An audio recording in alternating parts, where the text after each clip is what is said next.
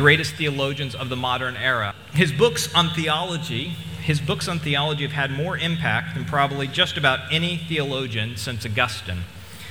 Put simply, he's, he's wicked smart. Um, and he literally wrote thousands upon thousands upon thousands of pages of theology. In some of the most difficult times in history, he began writing not too long before um, World War II, in the early 20s, at the end of World War I, up to World War II. And towards the end of his life, at the prime of his popularity, he was visiting the United States. So, this is the mid 1960s. He's visiting the United States, and he's at the University of Chicago. And, and uh, reporters had a chance to ask him a few questions. And so, here they had a chance to ask one of the greatest living theologians ever what, if he could summarize everything he had ever written in his life, what would be the summation of his theology? And they were at this, you know, the University of Chicago Divinity School. They were expecting something incredibly deep and eloquent. And Karl Barth, one of the greatest theologians who spent his entire life studying Scripture, just a couple years before he died, replied, like, replied this that the essence of the millions of words he had published could be summarized this way Jesus loves me, this I know for the Bible tells me so. It's such a simple yet profound message. The core of who Jesus is, the core of who God is, is love. But the problem is, as the song asks us, what is love? Love, it's confusing, it's elusive, it's hard to say what love looks like or how love should feel. If we sat down and had coffee and I were to ask you for your definition of love or your experience of love, the chances are that each of us would have a slightly different take, a different interpretation. Some of you may have incredible experiences with love, and you would gush and smile and get all giddy as you talked about your experience with love. But my guess is, as many, if not more, of us will have, we've had rather disappointing experiences with love. And all of us have these different definitions and experiences, but the one thing that we've all experienced in some way or another, whether the relationships have been good or bad, is that love feels conditional. Our definition of love often leaves us wanting more. We often, whether we are willing to be truthful with ourselves, believe that we are loved because of what we provide, of what we offer, of how we can reciprocate. For many of us, we can relate more to an experience of separation than we can connectedness, more to a sense of being unwanted and unloved and inadequate than we can be to feeling as if we're adored and treasured. Now, it could be your family of origin, or it could be a relationship or a marriage that unraveled. But for most of us, we have a sense, we understand what it looks like and feels like to be disconnected and unloved. The basic message of both the Christian and Jewish traditions, the basic message in Genesis is this is that in the beginning, brokenness enters the world. Separation becomes the new norm. The story goes that in the beginning we had a connectedness, we had unity. There was this incredible love, a connection between humans and the divine, between humans and their creator. And then brokenness came in and ushered in a new starting point. Instead of being born into a world of connectedness and love and unity and beauty, we are born into a world that looks much like the world we live in today. When we were thinking about having a child, one of the questions that we were asked by some people as we talked about having a child is Do you really want to bring a child into this world? Separation from God and separation from each other, separation even from ourselves seems to be the norm. There is a sense that many of us feel, even if we can't put our finger on it, that something's broken, something's fractured, something is not as it should be. And instead of it being the norm to feel loved and accepted, we actually become suspicious and resistant of love. Right? In those moments where we begin to feel that maybe this is the real thing, this is unconditional love, we immediately begin to pull back and think, oh, whoa, whoa, what do you want from me? Something must be wrong. For some of us, it's actually more comfortable to feel unloved than to feel loved. Think about it.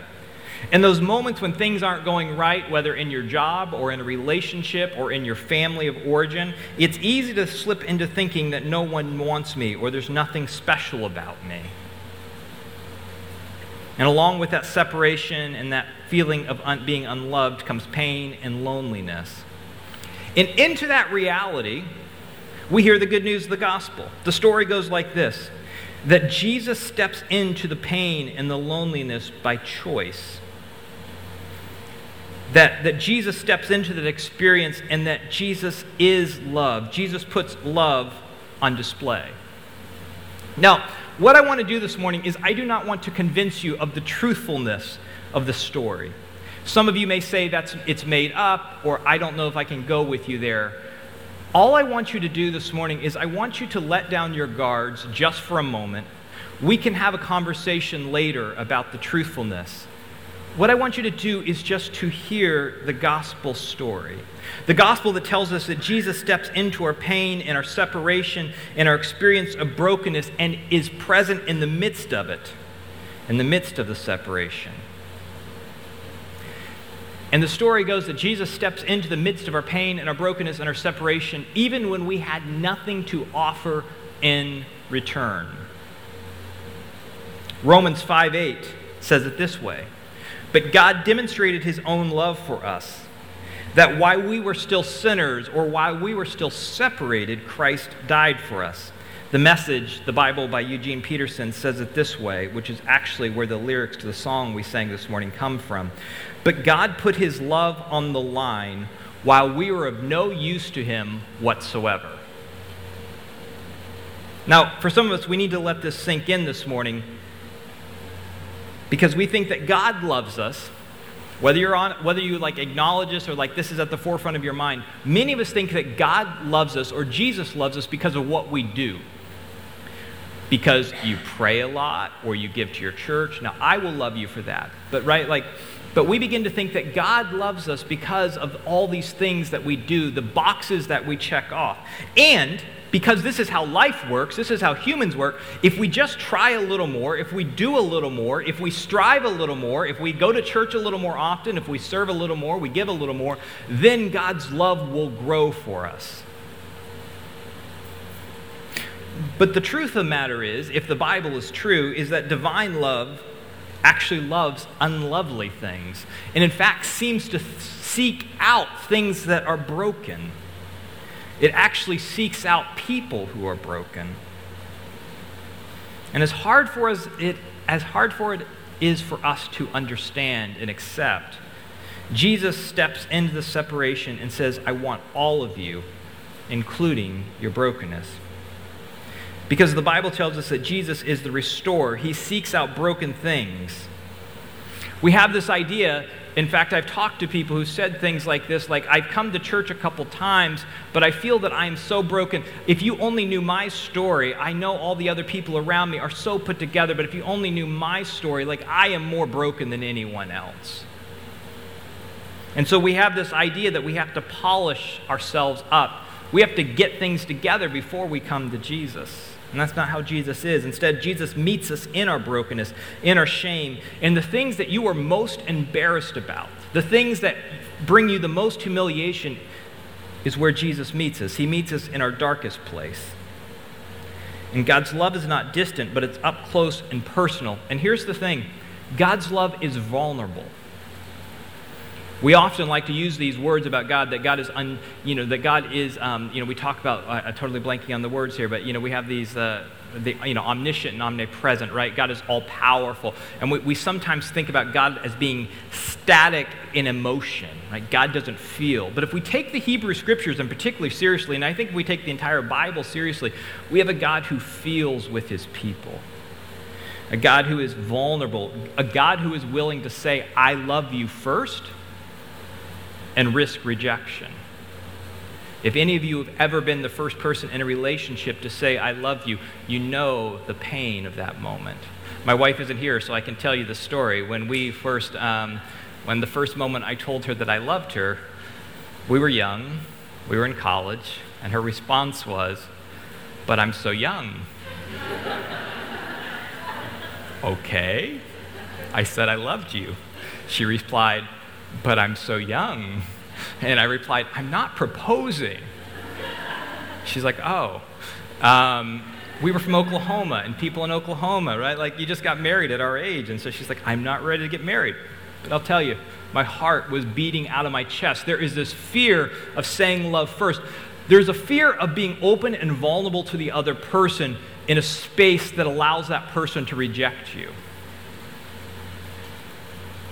This is why I have problems with theologies that say, oh, it's okay, God will sweep everyone up in his love, because the problem is love requires the other, requires a vulnerability for the other person to be able to reject. But deep down, it's hard, but deep down, it's hard to believe that anyone could ever love us like this. Because what do we have to offer in return? In fact, like I said, there's a, there's a part of us that feels suspicious. We would rather the parameters up front. No, what do you really want from me? Just tell me. What do you want? You want my life's devotion? You want me to go to church? Jesus, what do I need to do in order to be loved by you? That makes sense. A love that wants nothing in return, a love that is vulnerable, a love that will reach out first, makes no sense and makes us nervous. And so this morning, I want to dig down into a story from the Gospel of John where we see this put on display and where I think we cap- capture a glimpse of the character of Christ that actually shatters many of our images, both of Jesus and ultimately they shatter our image of who we believe that God was. So if you have your Bibles, turn with me to John chapter 8. The Gospel of John, chapter 8. There are four Gospels. The Gospels tell the story of Jesus' life. They go Matthew, Mark, Luke, and John. Matthew, Mark, and Luke are known as synoptic Gospels. They have a lot of similarities. They seem to know that each that one another exists. They seem to pull on one another. But then there's this Gospel of John John is not contradictory in any way, but John has this whole other thing that he's trying to tell us. And at the heart of John, and what becomes later on, we get 1 John and 2 John, which is put together most likely by the Johannine community, so John and John's followers and John's disciples. The heart of what John keeps coming back to over and over again is that, that we are loved deeply by God. And that that love then, we, we give back that love by the way that we love others. We read in John chapter 8, beginning with verse 1 But Jesus went down to the Mount of Olives, and at dawn he appeared again in the temple courts where all the people gathered around him.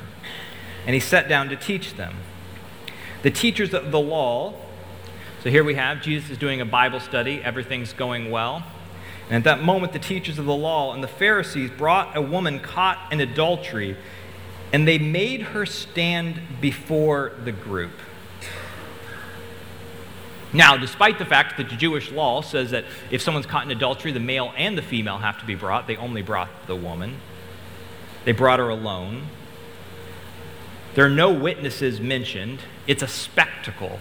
This has to be the most embarrassing moment of this woman's life. She is brought, she is paraded before a group of men and religious leaders and then taken down to a Bible study. The Bible study is disrupted, and there she is, most likely shaking and scared and embarrassed. It's a trap. In fact, the scriptures tell us it's a trap. The, the Pharisees could care less about this woman or what she's done. They're after Jesus. She's a pawn, she's part of their show. So we read, and, and they said to Jesus, Teacher, this woman was caught in the act of adultery. In the law of Moses, you do believe in the law of Moses, right? In the law of Moses commanded us to stone such a woman. Now, what do you say? They were using this, this question as a trap in order to have a basis for accusing Jesus. Jesus, they're trying to put him in a catch 22. On the one hand, if he says this woman shouldn't be stoned, then they can say, See, you're not really a rabbi because you do not believe the law of Moses. On the other hand, if Jesus says she should be stoned, the Roman government could then arrest him for inciting violence or for the death penalty. So here's this woman in probably the most humiliating and shameful moment of her life, and there is an angry mob, and the mob is carrying stones. They are ready for blood. they're ready to stone her. And as I was thinking about this passage, I was thinking these stones are not only the physical, they do not only want to fix, I mean, uh, inflict physical pain, but they also want to inflict emotional pain. The stones, I think, represent all the things that she'd ever done, all the accusations that they wanted to hurl at her. Oh, we know who you are, we know what you've done. But then Jesus does something unusual. Jesus is always doing something unusual. He's always throwing us off our game. We're ready with stones and accusations and condemnation. And then Jesus tells us ridiculous stories and parables and wraps us up in riddles. And, and once again, Jesus something, does something unusual. Jesus bent down and he begins writing in the dust, or begins writing on the ground with his finger.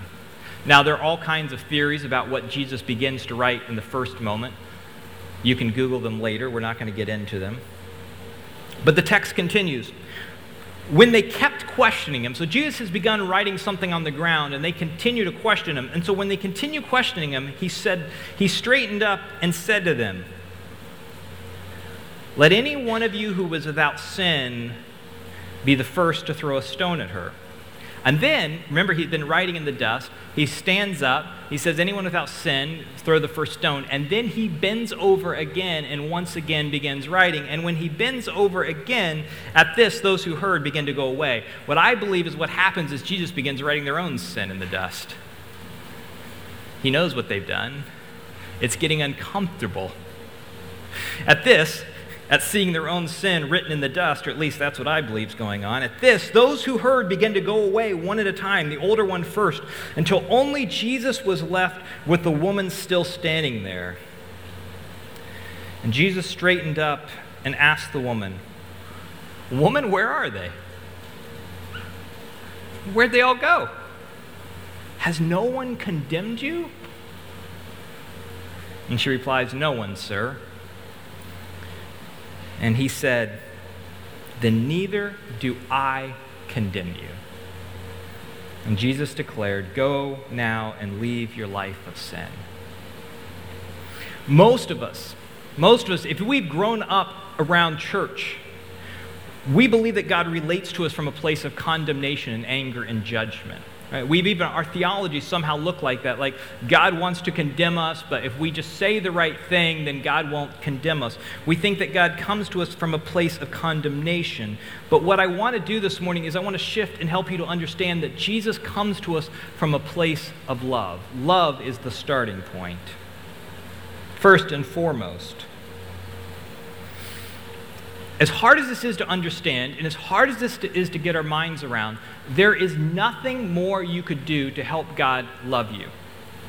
No matter how much you give, or how much you serve, or how many, many times you read the Bible, or how many people you heal, whatever it is, right? Whatever that thing is, you're like, that person has the love of Jesus. There's nothing you can do to increase the love. And which is kind of actually frustrating to, at some point because that means that the person you like least, Jesus loves as much as you do. Or, I mean, as much as, no, let me get, say that again. That was the gospel of Kevin Lum. The person you like least, Jesus loves as much as he loves you. We like to have the one up on someone else. In fact, there has been some research done into religious cults. Religious cults, particularly ones that have a high barrier of entry around finances, they tend to do really well among wealthy individuals. Why? Because you want to believe you got something special, something you can do a little more and a little better to get yourself up to the next level. Jesus' love extends at the same level for everyone. But we're hardwired to feel like we're condemned, like we are separated. In the story of this woman, the stones don't just represent their attempt to kill her and illustrate all the, but instead they illustrate all the reasons she did not have. They illustrate all the reasons she didn't deserve love or compassion or mercy. And by the end of the story, this is, this is so powerful. By the end of the story, the stones were completely powerless. they had no power over her. All the accusations, all the things that she had done wrong, all the reasons that she did not deserve mercy or grace or compassion, they were powerless over her. And here's what's interesting. I never noticed this until another pastor pointed this out is that John chapter 8 begins with the crowds wanting to stone the woman, and John chapter 8 begin, ends with the stone or the crowds wanting to stone Jesus. It's a prophetic image of the gospel that Jesus takes our shame and our guilt upon himself. And the gospel story tells us that it dies on the cross. All the shame and the condemnation and the things that you have done wrong, the guilt that you have carried around with you for your entire life, the gospel tells us it dies on the cross with Jesus. And in the resurrection, there is now new life which is available to us here and now today. At your lowest point, at your lowest moment, the enemy will always call you by your guilt and by your shame. But Jesus will call you by a new name, beloved. Jesus calls you a beloved child. He whispers into your ear at the lowest moment that you are loved. The problem is, so many of us have bought into the lie that we are defined by what we do by what we accomplish. And Jesus calls us into a new identity. He said, In my kingdom, you are not defined by what you do, you are defined by who you are. You are adored, you are treasured. You are my beloved. Love calls us by a new name. You are God's beloved. Jesus says, I choose you. This is the good and the beautiful news of the gospel. Henri Nouwen, um, the great mystic, whose life work was devoted to the idea of what does it mean to be a beloved child of God. It is something he felt he was chasing all of his life, to come to terms in his heart with what he knew in his head. Nouwen says it this way. From the moment we claim the truth of being the beloved, we're faced with the call to become who we are. Who are we? We're beloved people on a journey of reflecting that love back to the world. How will we know we are children of God? How will we know we're the beloved? By the way that we love one another, right? This is what the gospel tells us over and over. How will they know that you're my followers? By the way you love one another. Genesis says we are made in the image of God. What is the image of God that we see in the face of Jesus? It's sacrificial love. Genesis says that that image has been distorted. Jesus says we are being made new. That image is being restored. There is a newness. We now can walk in Christ's new life. As we walk with Jesus by the power of the Spirit, that image of love is being restored. But we have this tension that pushes up against us every time we hear a sermon like this all the insecurities and all the reasons that you are not loved or you don't deserve love or that you deserve condemnation or your guilt or whatever it is that you're experiencing when you hear something like this, it all pushes up against us. And the, the truth of the gospel, the message of the gospel, it feels a bit like fantasy. It feels a bit like a dream. That's beautiful. But come on. Because the reason it feels like a dream, because you are going to walk out of this space and you are going to go into your job tomorrow, or you're going to go home to a relationship, or whatever it might be, and that feels like the real world. What your boss says to you, what your spouse says to you, what your friends say to you, that feels real. This moment begins to feel like a dream. Because in these moments, right, the music has been great and we sing about God's love and the pastor cast his voice in just the right way and you begin to think, "Oh, maybe maybe this is true." But then you go back to real life and it all seems like it was a fantasy. So what do we do? Because we are still hungry for love. We are still hungry to be accepted. It's the, it is the deepest human desire. All of us want to be to be fully known and fully loved. And it's our greatest fear is that if people really know us, they won't love us. So, what do we do in the space between? Well, we start pursuing other ways to feel love. We take matters into our own hands, just like Eve does in the garden. Because God seems maybe untrustworthy. Maybe this isn't true. There's a gotcha on the other end. And so, as the old country song says, we look for love in all the wrong places. We build identities that work for us. We build behavioral patterns that work for us. Some of you, many of you, because this is DC, are on a, a performance treadmill. You're desperate to stand out. You've tried to please your entire life, whether it was your parents or your teachers or your boss. You make good grades, you get a good job, you have incredible lives on social media. I mean, your lives are beautiful. I mean, I've seen them. Everyone wants to be like you, and it feels good.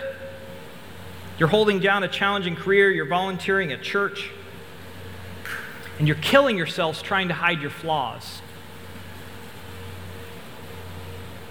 Everything's saving face. Never let anyone get too close. Don't ever show weakness. I don't need your help. I got this. This is why, um, this is why we hammer community groups at the table over and over and over. In fact, we have community groups that just launched last week, and we'd love for you to be a part of them. And the reason is, is because you need to be in a space where people know you and are allowed to ask the difficult questions. You need to be in a space where you can begin to pull the mask off.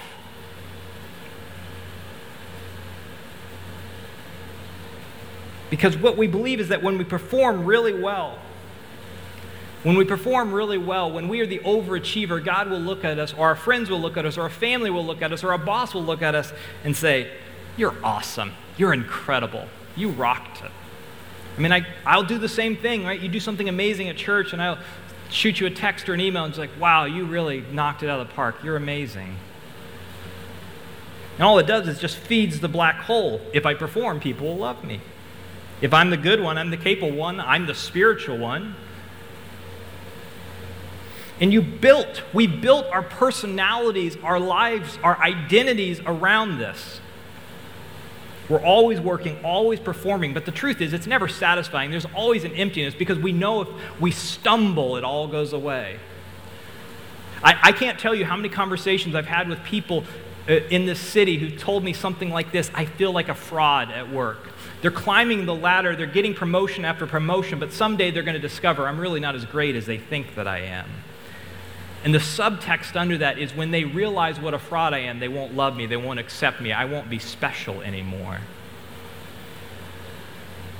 For others of us, it's pleasure, whatever, whatever dulls the sense of emptiness substance, sex, relationships, late night texting with men or women that we don't want, but we want them to want us. It's a circus. But you're the ringmaster, you're in control. Everyone's doing what you want, what you need them to. That substance, whatever it is, is doing what you need it to to make you feel the way that you want to feel. Some of you are using and abusing other people in your own body because you are so desperately longing to feel loved and accepted. And when that late night text comes in, your first thought is, oh, great, I am wanted. At the same time, you don't really care for or want that person. You just want to be wanted. It feeds something inside of you. But of course, there's a, there's a cycle. It's of pain and disappointment, trying to get love, feeling dissatisfied, being suspicious of the love you do get, right? Because partially you're suspicious because you know you played the game too. You've acted like you wanted someone, but in reality, all you wanted was for them to want you. Are they the same way? And for some of us, it begins to build this world of self hatred, self loathing. All those stones that the woman was facing, that the weight of the stones that the woman in the story of Jesus were under, we feel we are under that same weight. And we can take this like out of the religious world, right? Take this from spirituality and all this. So many people in this city feel the weight of the stones that they feel are condemning them the lies that whisper to them late at night when they're all alone that says, You're really not that great. People only like you because of what you do.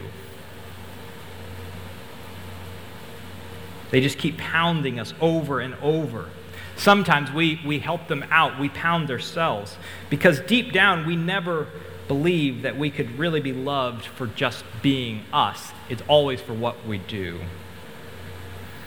And into that, Jesus steps as he does into the story of the woman who had been accused. He steps into it and says, I want you. I need you. I love you. Today, I feel that God wants to say to some of us in this room that I, I am here for you. And all your efforts to be a dancing monkey in a circus are not going to get you any more love or approval. All the hoops you've tried jumping through, all the spiritual measures you've tried, all the performance things you've tried, everything you've tried throughout your life to be loved, God is saying, you don't need to do any of that. You are loved. God says, I delight in you. And, and, this sometimes we think this is like the Jesus-y stuff, but if we read the whole Bible, right, this isn't the same God. There's it's a kind of a switch. God has multiple personalities. Maybe he's a bit bipolar. But then we look at Jeremiah in the Hebrew Scriptures, Jeremiah 20, 21, that says, "I've drawn you with everlasting love and unfailing kindness." There's this word that we see over and over throughout the Hebrew Scriptures. It's hesed, this everlasting love, this everlasting kindness. Micah 7 says, "He delights." In mercy and unfailing love. Zephaniah 3 The Lord will take great delight in you. The story of the gospel, the story of the scriptures, is that Jesus calls you his beloved. Jesus loves me, this I know, for the Bible tells me so. But there's this quote, and I'm not going to quote it because it's a little complicated, but now and there's this quote where now with Nouwen where he basically says, it's nice to come to church and have this rah rah moment where we talk about being the beloved, but it's a great sounding idea, but it doesn't change anything unless we pull it into the ordinary parts of our life. When we wake up in the morning and when we're checking our emails and when we're on social media and when we're at work and when we're raising our families, these ordinary, mundane moments of our lives, the beloved, this sense of being beloved has to enter into those moments and begin to redefine us. Where we begin to see ourselves by this new identity, this identity of that we are the beloved, not that we are loved for what we do.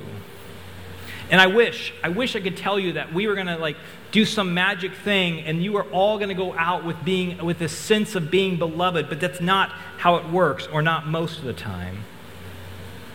But it's something that you have to continue to, to, to live into, to remind yourself of.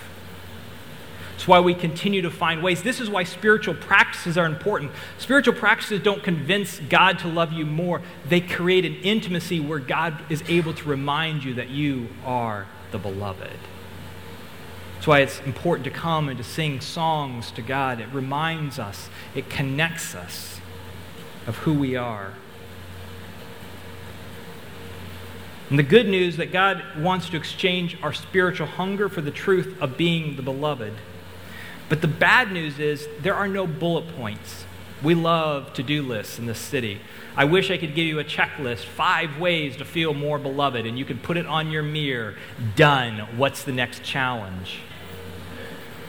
But it's a life of intimacy that we nurture, and it begins in moments like this.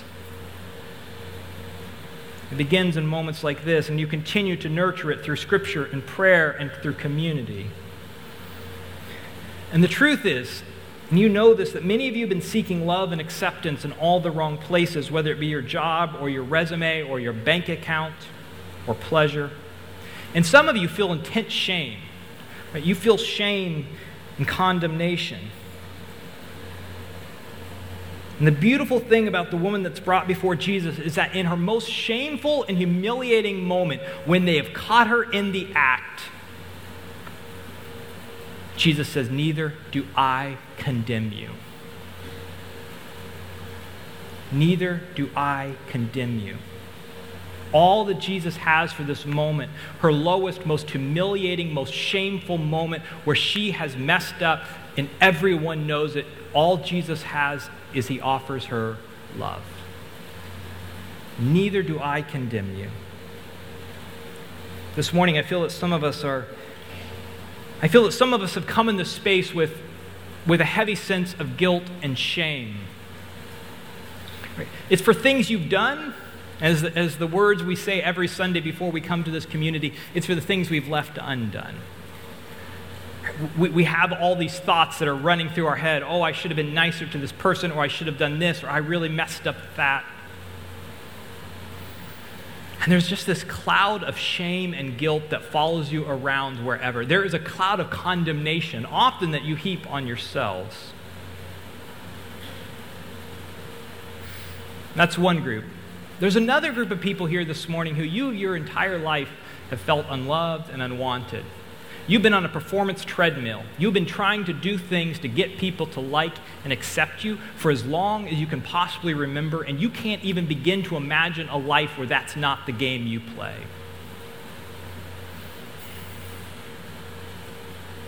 And there's not a magic prayer that makes all this go away and that removes all that shame and guilt because I guarantee you, no matter what happens, that for many of you, you will go back out and tonight, as you're laying in your bed, you will begin to hear those voices creep back in. For those of you, you'll go out and you think, oh, that was great. I, I love that Jesus is all about me and I don't have to do anything to make him love me more. But then you fall back into the performance trap. If I only have more money, then people will like me. If I only climb the ladder. But here's what I want to, here's what I want to do this morning. One of my, one of my mentors um, talked about the idea, and I mentioned this before, is that, that we, are, we are determined individuals, right? Scientists are beginning to figure out that like 97% of the choices we make on a, each day are determined, right? We literally are just going through the motions on so many days. It's freaky when you start thinking about how determined we actually are. But my mentor said this. He said, Our lives are determined. He said, But there are moments, there are slivers of grace that break into our predetermined lives where we have a moment to embrace something new, a new truth about us, and change the course and the direction of our lives. And I think for some of you, accepting that you are the beloved child of God begins today, here and now. You're going to have to continue to remind yourself of this day after day, waking up every day and reminding yourself as you lay there before you rise, I am the beloved of God. There is nothing more I could do to ever make God love me more. I am beloved. And so here's how I want us to respond. I want us to, the band's going to come and they're going to play a song, and then we're going to come to this table. And this table is, is a constant reminder. The reason that we come every week to this table is simply to remind us that we are the beloved of God. This, this is what love looks like. If we're wondering what love looks like, it looks like someone laying down their lives, someone breaking themselves, someone sacrificing themselves as a gift. We are eating and drinking the love and the grace of God into our lives. But before we do that, what I wanted us to do is I just want to say a prayer for us, and it's going to be a little weird. Um, so if you stand, here's what I want us to do. There's something in the physicality of our bodies. When we move our bodies, this is why yoga is so important for relaxation. Right? You can sit in a corner and say be relaxed, but there's something about when you move your body, it does something to you. There's a physicality. We were we were we're physical beings. God created us as humans with bodies, not disembodied souls. And so here's what I want us to do. And I'm going to say a prayer for us. And as I say the first part of the prayer, I just want you to turn your hands upside down and just let go of all the guilt and the condemnation and the shame that you've been carrying around. Let go of all the people who have told you that you are not good enough, or whether it's said or unsaid, right? All the feelings that you've had that if I just am not quite good enough, if I just try harder, then maybe people will love me more. I just want you just to, as I pray, just to let go. And then I'm going to, to switch gears and I'll tell us when we flip. I, I want you just to flip your hands up like this and receive the truth that you are the beloved child of God. So if you just begin by turning your hands this way. God, we come this morning. I, along with every person in this room, am carrying around shame and guilt and condemnation, feelings of not being good enough. I pray that your spirit would rest on this place and that we would release these things, that in your name we would release the shame and the guilt and the condemnations and the feelings of being unloved or unworthy, that we aren't good enough. I pray that your spirit would come on us and just help us to release the grip on these things that so many of us have held so tight for so long. We release those thoughts. We release those words that people have spoken to us, that maybe a parent or a spouse has spoken to us. We release those. And now we turn our hands upright and we say, Father, we accept that we are your beloved child and that there is nothing more we could ever do to gain your love. And we just ask that your grace and that your love would fill us in this place. That we would be overwhelmed with a sense of our belovedness, that we are a beloved child, that we are made in your image, that we are chosen, we are wanted, we are adored, we are your treasure. Father, I pray you just con- over, overwhelmingly convince us of the truth of our belovedness. Amen.